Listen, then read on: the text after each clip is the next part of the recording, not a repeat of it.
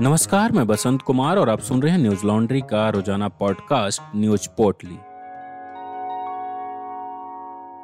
आज है छह जनवरी, दिन है गुरुवार।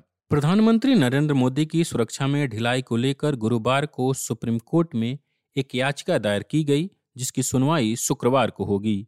याचिका में सुप्रीम कोर्ट से मामले की गंभीरता से जांच की मांग की गई है। यह याचिका लॉयर्स वॉइस संगठन की ओर से पेश हुए वरिष्ठ वकील मनिंदर सिंह ने दायर की है। एन डी टीवी की खबर के मुताबिक याचिका में कहा गया है कि पंजाब सरकार के सचिव और पुलिस महानिदेशक ने विशेष सुरक्षा समूह को आश्वासन दिया था कि रास्ता साफ है, लेकिन यह झूठ था, जिसके कारण ऐसी स्थिति पैदा हो गई। यह स्पष्ट है कि पंजाब पुलिस की मिलीभगत के कारण प्रधानमंत्री की सुरक्षा में चूक हुई है, क्योंकि केवल पंजाब सरकार ही जानती थी कि प्रधानमंत्री किस मार्ग से जाने वाले हैं। इसके विपरीत मौके पर मौजूद स्थानीय पुलिस को हुड़दंगियों के साथ भाग लेते हुए देखा गया, जिन्होंने प्रधानमंत्री की सुरक्षा को खतरे में डाला। राज्य सरकार और राज्य पुलिस प्रधानमंत्री को प्रभावी सुरक्षा देने में विफल रही है। वहीं इस मामले की जांच को लेकर पंजाब सरकार की ओर से एक उच्च स्तरीय समिति का गठन किया गया है। एक आधिकारिक प्रवक्ता के मुताबिक इस समिति में सेवानिवृत्त न्यायाधीश मेहताब सिंह के साथ गृह मंत्रालय के प्रमुख सचिव और न्यायाधीश अनुराग वर्मा शामिल है। समिति तीन दिनों के अंदर अपनी रिपोर्ट सौंपेगी। बता दें कि प्रधानमंत्री बुधवार को पंजाब में सड़क के रास्ते फिरोजपुर रैली में शामिल होने के लिए जा रहे थे, लेकिन प्रदर्शनकारियों द्वारा उनके काफिले को रोका गया। इसके चलते करीब बीस मिनट तक प्रधानमंत्री को फ्लाईओवर पर रुकना पड़ा। नीट पीजी में ओबीसी और आर्थिक कमजोर वर्ग आरक्षण के मामले में याचिकाकर्ताओं ने कोर्ट को बताया कि दाखिले को लेकर केंद्र की ताज़ा रिपोर्ट यह जस्टिफाई करती है कि दो हज़ार उन्नीस में आय तय किए जाने से पहले कोई अध्ययन नहीं किया गया था। इंडियन एक्सप्रेस की खबर के मुताबिक याचिकाकर्ताओं की ओर से वरिष्ठ अधिवक्ता अरविंद दातार ने न्यायमूर्ति डीवाई चंद्रचूड़ की अध्यक्षता वाली पीठ को बताया कि वो आठ लाख रुपये की आय सीमा को सही ठहरा रहे हैं, लेकिन इसके बारे में कहने के लिए हमारे पास बहुत कुछ है। मूल सवाल यह है कि क्या कोई कवायद की गई थी। इस हलफनामे में वो स्वीकार करते हैं कि कोई अध्ययन नहीं किया गया है।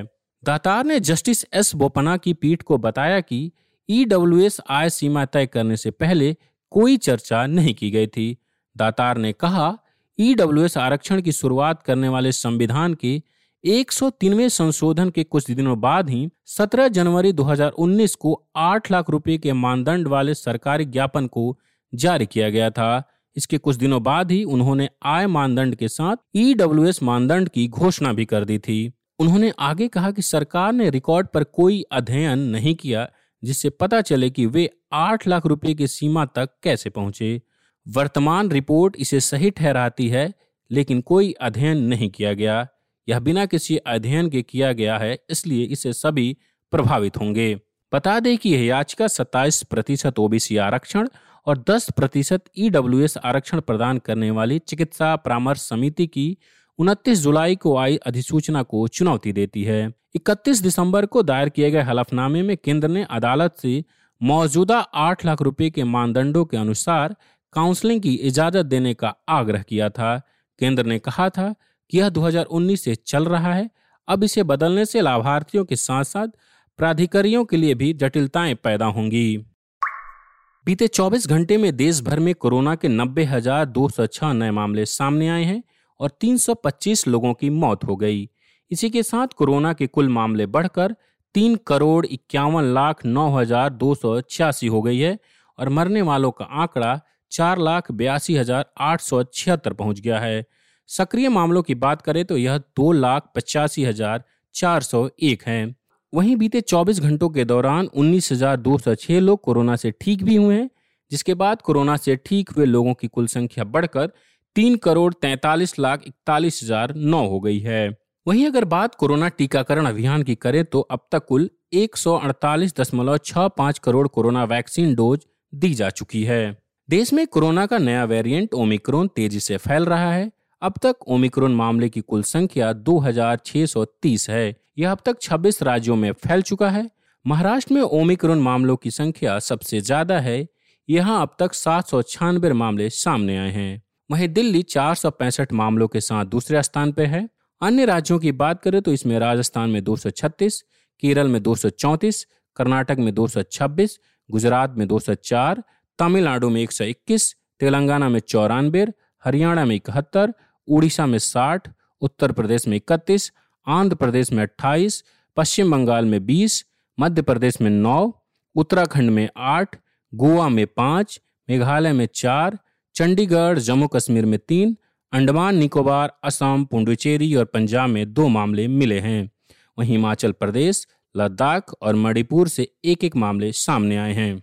कोरोना की पहली लहर हो या दूसरी लहर, महाराष्ट्र से सबसे ज्यादा प्रभावित राज्य रहा। यहाँ ओमिक्रोन भी तेजी से फैल रहा है।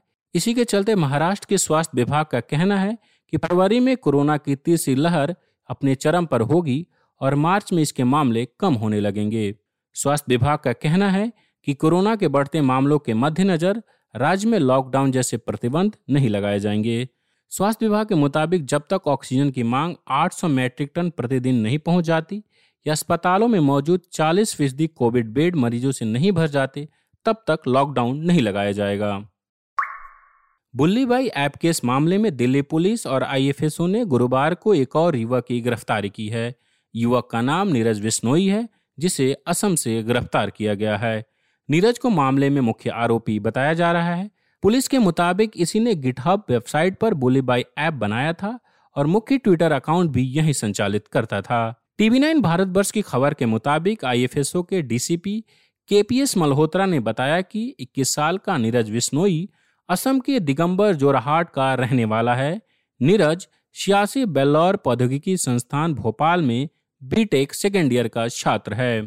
बुल्ली बाई ऐप मामले में यह चौथी गिरफ्तारी की गई है। इससे पहले साइबर सेल ने अठारह साल की श्वेता सिंह और इक्कीस साल के मयंक रावल को उत्तराखंड से गिरफ्तार किया था। वहीं इक्कीस साल के इंजीनियरिंग छात्र विशाल कुमार झा को बेंगलुरु से गिरफ्तार किया गया था। बता दें कि दवायर की पत्रकार इस्मत आरा ने मामले को लेकर दिल्ली पुलिस में शिकायत दर्ज कराई थी। शिकायत में पत्रकार ने मुस्लिम समुदाय की महिलाओं को सोशल मीडिया पर निशाना बनाने की बात कही थी। वहीं शिवसेना सांसद प्रियंका चतुर्वेदी की शिकायत पर मुंबई पुलिस जांच कर रही है। अफगानिस्तान और पाकिस्तान को अलग करने वाली डूरंड लाइन को लेकर दोनों देशों के बीच तनाव लगातार बढ़ता जा रहा है। अफगानिस्तान ने पिछले कुछ महीनों में पाकिस्तान की तरफ बिछाई गई कंटीली बाड़ को उखाड़ फेंका है। अंग्रेजी सरकार के समय से खींची गई इस रेखा को अफगानिस्तान ने कभी स्वीकार नहीं किया। अब तक अफगानिस्तान की तमाम सरकारों ने इस लाइन का विरोध किया है। बीबीसी की खबर के मुताबिक पाकिस्तान के इंटर सर्विसेज पब्लिक रिलेशंस के महानिदेशक मेजर जनरल बाबर इफ्तिखार ने पत्रकारों से चर्चा के दौरान कहा कि पाकिस्तान और अफगानिस्तान की सरहद पर बाड़ की आवश्यकता है ताकि व्यापार, बॉर्डर क्रॉसिंग और सुरक्षा से जुड़े मुद्दों को रेगुलेट किया जा सके। इस बाड़ का उद्देश्य लोगों को बांटना नहीं बल्कि उनकी सुरक्षा करना है। मेजर जनरल बाबर इफ्तिखार आगे कहते हैं कि बाड़ को उखाड़ने की घटनाएं काफ़ी स्थानीय मुद्दे हैं और पाकिस्तान की सरकार अफगानिस्तान की अंतरिम सरकार के संपर्क में है। हम दोनों के बीच बहुत अच्छे संबंध है और हम एक दूसरे से बातचीत करते रहते हैं। सीमा पर बाड़ लगाने का काम जारी है और भविष्य में भी जारी रहेगा। वहीं इस मामले पर अफगानिस्तान के मौलवी सनाउल्ला संगीन नामक एक वरिष्ठ कमांडर ने टोलो न्यूज को बताया है कि अब वह किसी भी तरीके से बाड़ लगाने को मंजूरी नहीं देंगे। इसी के साथ अफगानिस्तान के मीडिया में यह खबर भी चर्चा में है कि तालिबान सरकार डूरंड लाइन पर तीस नए बॉर्डर पोस्ट बना रही है, लेकिन पाकिस्तान ने भी अपना रुख साफ करते हुए कहा है कि वह अपनी पश्चिमी सरहद पर बाड़ लगाने की प्रक्रिया को जारी रखेगा। बता दें कि मेजर जनरल बाबर इफ्तिखार के मुताबिक पाकिस्तान और अफगानिस्तान की सरहद पर बाड़ का काम चौरानवे फीसदी तक पूरा हो चुका है। पाकिस्तान और अफगानिस्तान के बीच सड़क पर बारह सौ से अधिक पाकिस्तानी बॉर्डर पोस्ट है, जबकि अफगानिस्तान ने इस बॉर्डर पर तीन सौ सतहत्तर पोस्ट बना रखे हैं। न्यूज लॉन्ड्री किसी से विज्ञापन नहीं लेता, ना ही कॉरपोरेट से और ना ही सरकार से। हम अपने सब्सक्राइबर यानी आपके सहयोग से काम करते हैं। हाल ही में आप हमारे वेबसाइट पर अरावली को लेकर हमारी इन्वेस्टिगेशन ग्राउंड रिपोर्ट पढ़ सकते हैं, जिसमें हमने पता लगाया है कि किस तरीके से जिन लोगों के पास जिन लोगों को अरावली को बचाने की जिम्मेदारी थी, जैसे पूर्व पर्यावरण मंत्री या दूसरे नेता, उन्होंने ही अरावली में ज़मीनें कब्जाई और अवैध तरीके से निर्माण किया। ऐसी रिपोर्ट हम तभी कर पाते हैं जब आप हमारा सहयोग करते हैं। न्यूज लॉन्ड्री को अपना सहयोग दें और मीडिया को आजाद रखने में अपनी भूमिका निभाएं। आज बस इतना ही। आपका दिन शुभ हो। नमस्कार। न्यूज लॉन्ड्री के सभी पॉडकास्ट स्टिचर, आईट्यूज और दूसरे पॉडकास्ट प्लेटफॉर्म पे उपलब्ध हैं। खबरों को विज्ञापन के दबाव से आजाद रखें। न्यूज लॉन्ड्री को सब्सक्राइब करें।